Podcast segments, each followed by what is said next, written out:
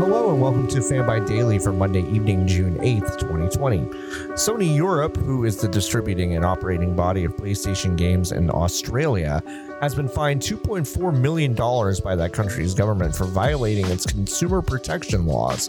The Australian Competition and Consumer Commission, or A C C C, ruled, quote, Sony Europe made misleading representations to four consumers who believed they had purchased faulty PlayStation games. This occurred when Sony's customer service representatives told them over the phone Sony Europe was not required to refund the game once it had been downloaded or if fourteen days had passed since it was purchased, end quote. The problem is Australia has pretty forgiving rules about refunds in their country, even for digital goods, which is why storefronts like Steam and the Epic Game Store have their refund rules in place to begin with. In addition to the major violations, Sony Europe ha- also apparently broke the law by telling customers refunds were only issued if the developer authorized them, and by telling a fifth customer that the refund could only be for PlayStation Store credit, which is not true in Australia. Pretty wild.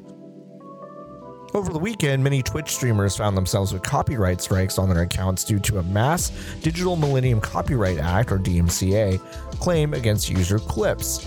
The claim targeted clips with background music from twenty seventeen to twenty nineteen. Twitch advised users that if they're unsure if they own the rights to the music on their clips, they should remove them from the service entirely. If you've never used Twitch's backend, there are a lot of nice quality of life improvements they made over the last few years, but identifying and removing these clips is still not super easy. This particular set of claims apparently came from the Recording Industry Association of America, a rather litigious trade organization representing, obviously, the recording industry of the United States. The D M C A exists in part to protect large platforms and publishers from being directly liable when individual users break copyright laws. This is why when platforms like YouTube and Twitch receive D M C A claims, they often strike first and ask questions of their users later. These moves by Twitch were discussed a lot over the weekend uh, and into this week by lawyers and users themselves looking for ways to address this issue.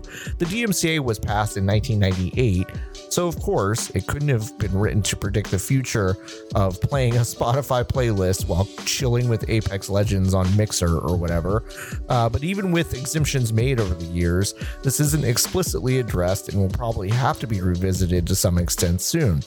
Progressive-minded folks are hoping this will be amended or changed, but in the meantime, removing the offending clips might be in order to avoid getting banned from Twitch altogether. Uh, thanks a bunch to Nathan Grayson over at Kotaku for his reporting on this and many other matters that affect streamers. Um, that's it for this evening. Check back with us tomorrow and check out all of our podcasts at fanbyte dot com slash podcasts.